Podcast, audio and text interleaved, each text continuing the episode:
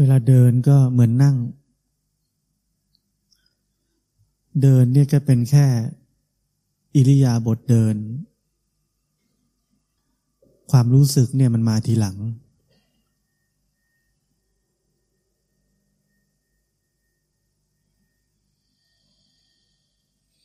คือให้เราเข้าใจเลยว่าจริงๆหน้าที่เรานะหน้าที่เราเนี่ยมันมีแค่เรื่องของอิริยาบถ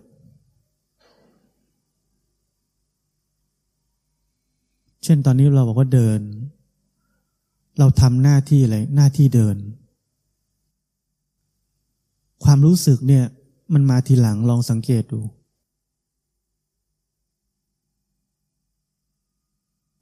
ที่ผมพูดนี่มันต่างกับว่าถ้าเราเอาความรู้สึกมาก่อนนะเราจะเรียกว่าตั้งใจจนเรียกว่าเพ่งจนอึดอัดอะว่าเดี๋ยวเราเดินจะรู้สึกตัวอย่างเงี้ยแต่เปลี่ยนใหม่นะลองว่าเรามีหน้าที่เดินแล้วเดี๋ยวความรู้สึกมันเกิดขึ้นนะก็รู้สึกขึ้นมาก็รับรู้ขึ้นมา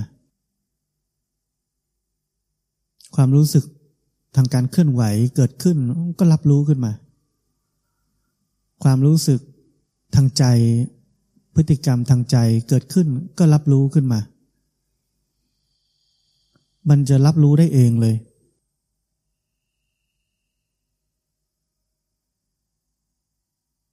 โดยที่เราไม่ต้องรู้สึกว่าเดี๋ยวเราจะรู้สึกตัวหรือว่าจะจำตัวอย่างที่ผมบอกว่าทุกคนยกมือขึ้นพรวดเนี่ยถามว่าต้องพยายามรู้สึกไหมมันไม่ต้องนะมันรู้สึกได้เองมันเป็นผลเลยเพราะนั้นอันนี้มันเป็นเรื่องของเหตุปัจจัยที่มีอยู่แล้วนะในชีวิตเราอะเพียงแต่เราละเลยเฉยๆเราสนใจที่จะเข้าไปอยู่ในความคิดมากกว่าการรับรู้ความจริงหรือของจริงที่มันมีอยู่กับตัวเราเพราะนั้นอันนี้เป็นคีย์อันหนึ่งที่จะฝากพวกเราเอาไว้ว่าลองรู้สึกว่าเรามีแค่หน้าที่ในแต่ละอิริยาบถที่เรียกว่ายืนเดินนั่งนอนเฉยๆเรามีหน้าที่ทำอิริยาบถนั้นเหมือนถ้าเราต้องนั่งเราก็อย่าไปนอนถ้าเราต้องเดินเราก็อย่าไปนอนอย่างเงี้ยมีหน้าที่เดินอยู่แล้วความรู้สึกมันเกิดขึ้นเองมีใครเดินแล้วไม่รู้สึกมันเป็นไปไม่ได้นะแล้วมันจะเป็นอาการที่เรียกว่ารู้เท่าที่รู้ได้เลยแหละถ้าเรารู้ว่าเรามีหน้าที่แค่เดิน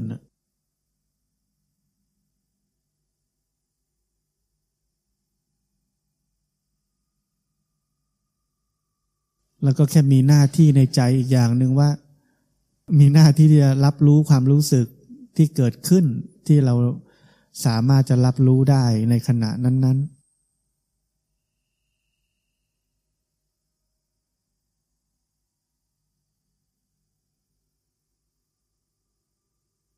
ๆเราจะหมดความ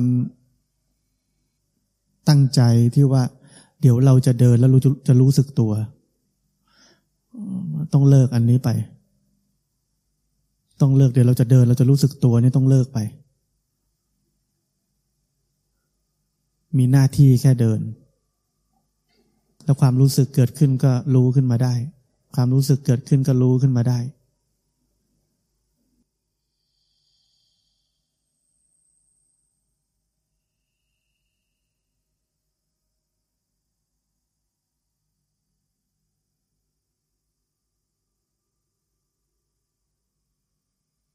เราเดินไปเดินมาจริงๆแล้วเนี่ยมันดีกว่าเราไปนั่งเล่นมือถือต่อให้เราว่าเดินไปเดินมาเนี่ยสติก็เกิดน้อยหลงเยอะหลงนานนะยังไงก็ยังดีกว่า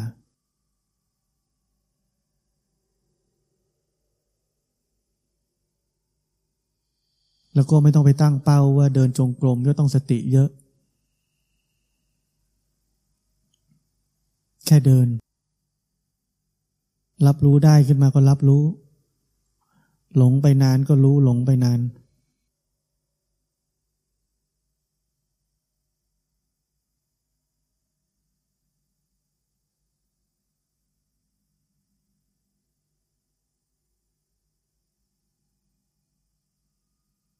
สมมุติถ้าปราศจากอุบายอะไรเลยหรือเทคนิคอะไรเลยที่จะช่วยเรา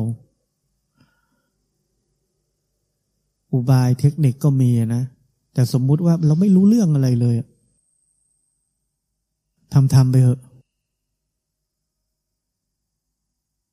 อดทนเราทำเหมือนเดิมทุกวันนะมันไม่ดีขึ้นมันเป็นไปไม่ได้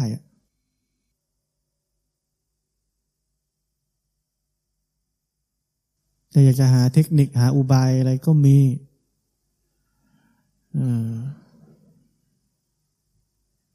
แต่อย่าเอาอุบายเป็นหลักเ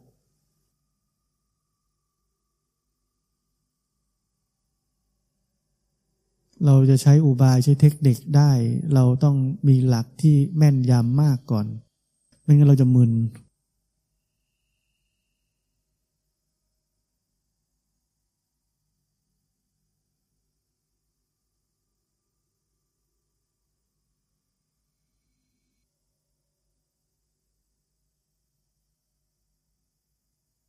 เหมือนพวกเราก็เคยยืดเส้นไหมเอายืนตัวตรงแล้วเอามือไปแตะพื้นน่ะแรกๆผมก็ทำไม่ได้คนที่บอกให้ผมทำเขาบอกว่าทำไปเหอะ100 วัน 1,000 วัน 10,000 วันมันก็ได้เองไม่มีอุบายเลยคือให้อดทนและขยันแค่นั้นพอแล้ววันหนึ่งมันก็ได้ไม่ถึง10,000 วัน 1,000 วันหรอก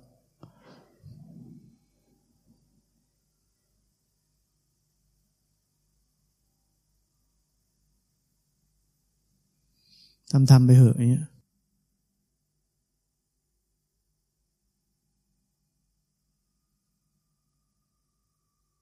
มื่อเราปฏิบัติไปเรื่อยๆจริงๆแล้วเทคนิคหรืออุบายนะมันเกิดขึ้นจากตัวเราเองเลยมันไม่ได้เกิดขึ้นจากคนอื่นบอกนะจริงๆแล้วมันเกิดขึ้นจากการปฏิบัติของเราเองนี่แหละความช่างสังเกตของเราเองนี่แหละอยู่ดีมันเกิดขึ้นเองเลยประสบการณ์ผมคือแบบนั้นมันอยู่ดีมันรู้ขึ้นมาทั้งนั้นนะว่าถ้าลองแบบนี้มันจะดี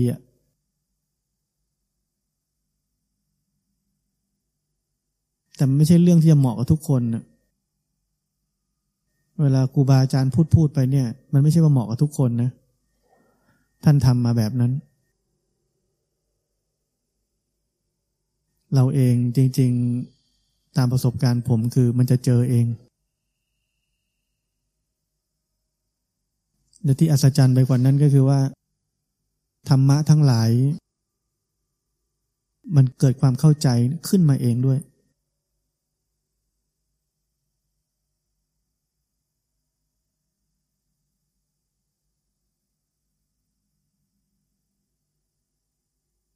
เราเคยคิดวิเคราะห์เชื่อมโยงธรรมะหลายอย่างแต่นั่นไม่ใช่ความเข้าใจอันนั้นเป็นความเข้าใจทางความคิดเฉยๆแต่ความเข้าใจจริงๆมันจะเป็นอีกอย่างหนึ่งแล้วมันก็เกิดขึ้นเองเหมือนกัน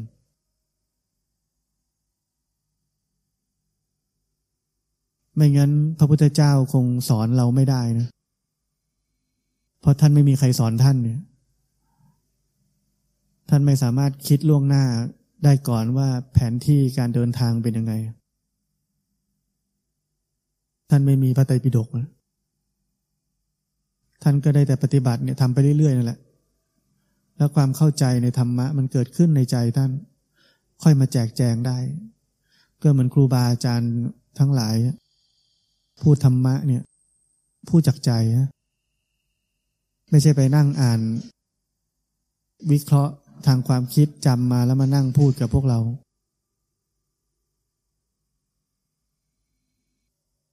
ผ ผมทำแบบนั้นไม่ได้เหมือนกัน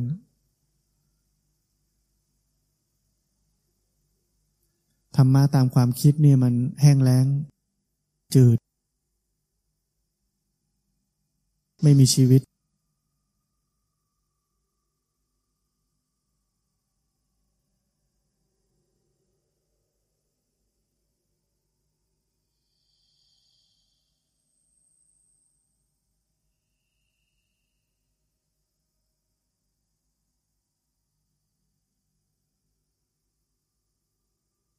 อย่าลืม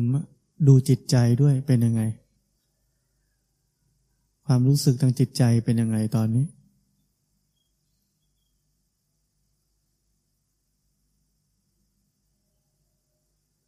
พอดูแล้วเป็นไง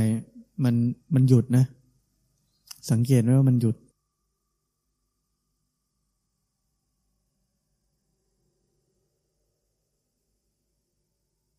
ไม่งั้นบางทีเรารู้สึกตัวแบบเพลินๆนะ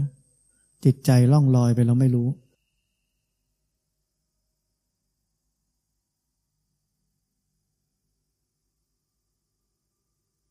อันนั้นสังเกตดูว่า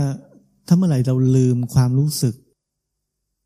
ว่าตอนนี้ความรู้สึกมันเป็นยังไงอยู่เนี่ยนั่นแปลว่าเริ่มล่องลอยแล้วนะต่อให้บางทีรู้สึกว่าไม่ได้คิดอะไรรู้สึกตัวอยู่แต่สังเกตเพิ่มอีกนิดนึงว่าเราลืมความรู้สึก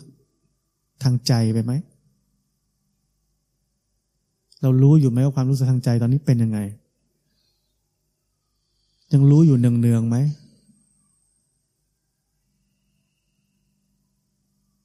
อันนี้เป็นตัวสำคัญอีกตัวหนึ่ง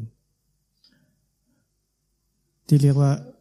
ข้อ3หันมาดูใจบ่อยๆนะคือลักษณะนี้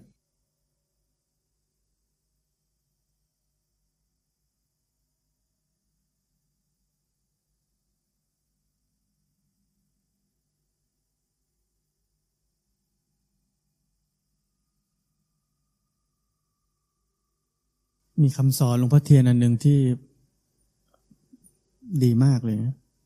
อ่านให้ฟังเธอไม่จำเป็นต้องสนใจในบุคคลอื่นเพียงปฏิบัติการเคลื่อนไหวนี้ให้มากทำเฉยๆไม่รีบร้อนไม่ลังเลสงสัยไม่คาดคิดล่วงหน้าและทำโดยไม่คาดหวังผลให้ง่ายๆเพียงเคลื่อนไหวทีละครั้งแล้วก็รู้เมื่อเธอไม่รู้ปล่อยมันไปเมื่อเธอรู้ก็ปล่อยมันไปบางครั้งเธอรู้บางครั้งเธอไม่รู้มันเป็นเช่นนั้นแต่ให้รู้เมื่อร่างกายเคลื่อนไหวรู้มันเมื่อจิตใจเคลื่อนไหวก็รู้มันการปฏิบัตินี้เป็นการปฏิบัติตลอด24ชั่วโมงให้ผ่อนคลายให้เป็นธรรมชาติเป็นปกติธรรมดาจงตั้งใจปฏิบัติจริงๆและปฏิบัติอย่างสบายๆคำสอนนี้จริงๆก็รวบรวม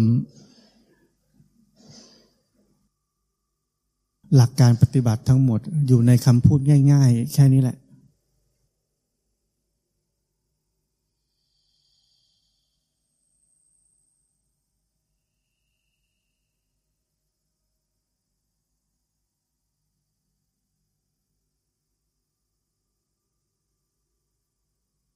จะเห็นว่าคำสอนเนี่ยเห็นไหมว่าเมื่อเธอรู้ก็ปล่อยมันไปเมื่อเธอไม่รู้ก็ปล่อยมันไปเราไม่ได้เอาอะไรเลย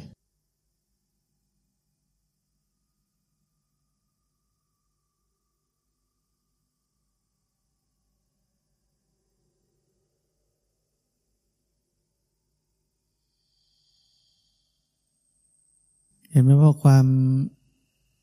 ตั้งใจมันหมดไปมันก็เป็นธรรมชา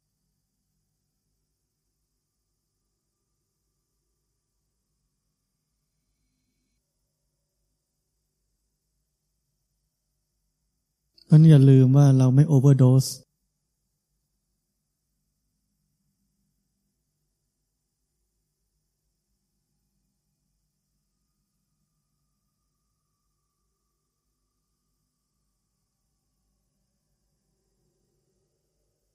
แล้วก็อย่าลืมที่ผมบอกว่าถ้าเราอยากจะรู้ว่าเรารู้สึกอย่างเป็นธรรมชาติไหมให้สังเกตความแตกต่างตอนที่เรากำลังแปรงฟันแล้วรู้สึกขึ้นมาหรืออาบน้ำแล้วรู้สึกขึ้นมาหรือทำอะไรกิจกรรมอะไรแล้วรู้สึกขึ้นมาได้ขณะนั้นๆเนี่ยเป็นธรรมชาติเราไม่ต้องไปถามใครว่าเราเป็นธรรมชาติหรือยังถ้าเรารู้จักความแตกต่างในขณะแต่ละขณะได้มันจะค่อยๆเป็นธรรมชาติมากขึ้นเองมันไม่มีใครหรอกนะจะเป็นธรรมชาติได้โอ้โหทุกครั้งเลยผูกทุกครั้งเป๊ะทุกครั้งมันไม่มีอ่ะเพราะความเป็นตัวเรานี่มันยังอยู่มันก็ต้องมีบ้างอ่ะเดี๋ยวตั้งใจหน่อยเดี๋ยวตั้งใจนิดมันก็มีอ่ะมากน้อยปนๆกันไป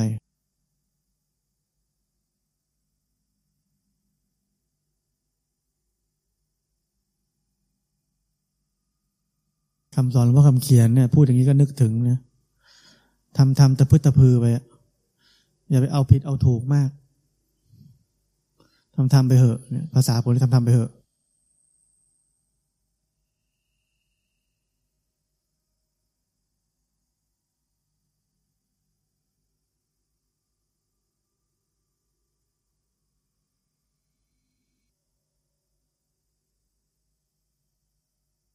ชีวิตเราหลายคนกว่าจะมาถึงวันนี้ได้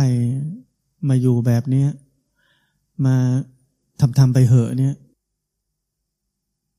ผ่านอะไรมาหลายอย่างนะผ่านมาหลายสมมุติผ่านมาหลายบทบาท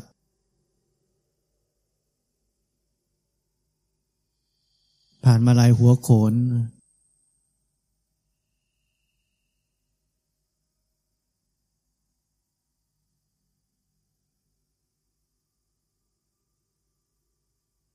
ชีวิตเหล่านั้นมาลายหายสิ้นไปแล้วเหลือชีวิตทำไปเหอะ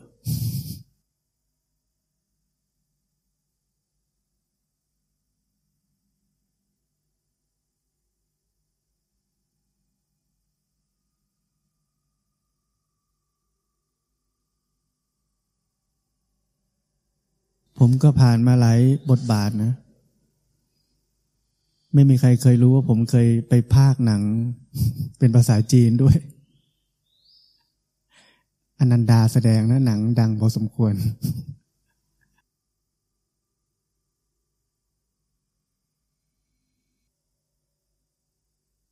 พากย์ไม่กี่ประโยคอะใช้เวลานานมากเลยต้องให้ได้อารมณ์เหมือนกับใน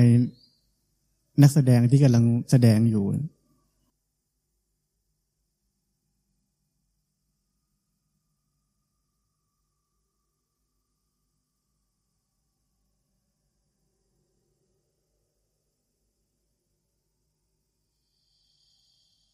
ชีวิตเราในอดีตมีอะไรสนุกๆเยอะหลายอย่างแต่แล้วมันก็ผ่านไปความสนุกเหล่านั้นสุดท้ายเราก็มาอยู่แบบนี้อยู่แบบหาความสุขไม่ค่อยได้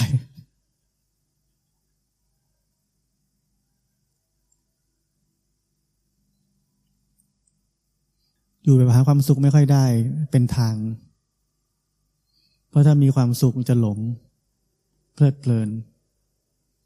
ความเพลิดเพลินในความสุขนี่เป็นปัญหาใหญ่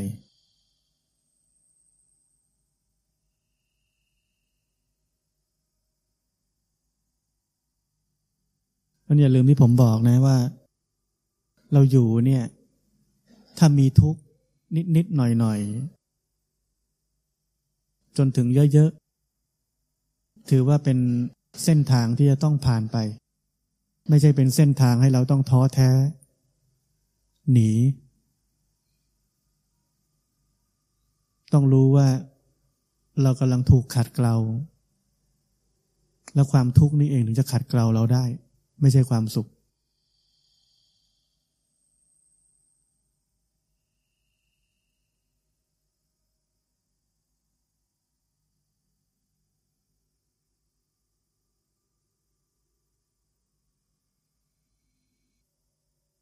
ชีวิตของ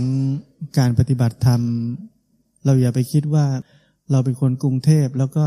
เกษียณซื้อบ้านอยู่บ้านนอกปลูกผักทำสวนใช้ชีวิตชิวๆไม่ใช่แบบนั้นนะนั่นไม่ใช่ชีวิตนักปฏิบัติธรรม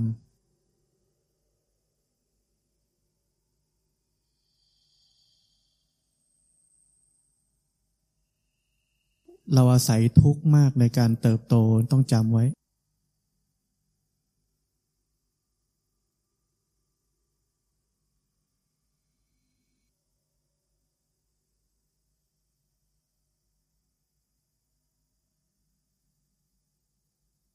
ไม่มีใครออกจากโลกไปบวชแล้วเพื่อจะรู้สึกว่าสบายขึ้นนะไม่มีวิถีชีวิตของนักบวชของคนที่จะไปสู่ความหลุดพ้นเนี่ยเป็นวิถีชีวิตที่ลำบาก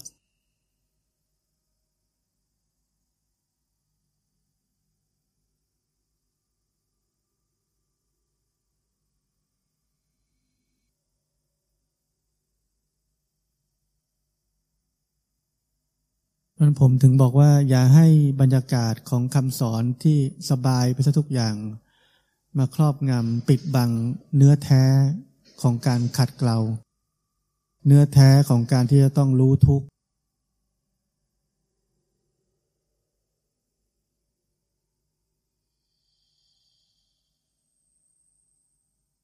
อันนี้เป็นลักษณะโครงสร้างเดียวกับว่าอย่าให้อุบายกลายเป็นหลัก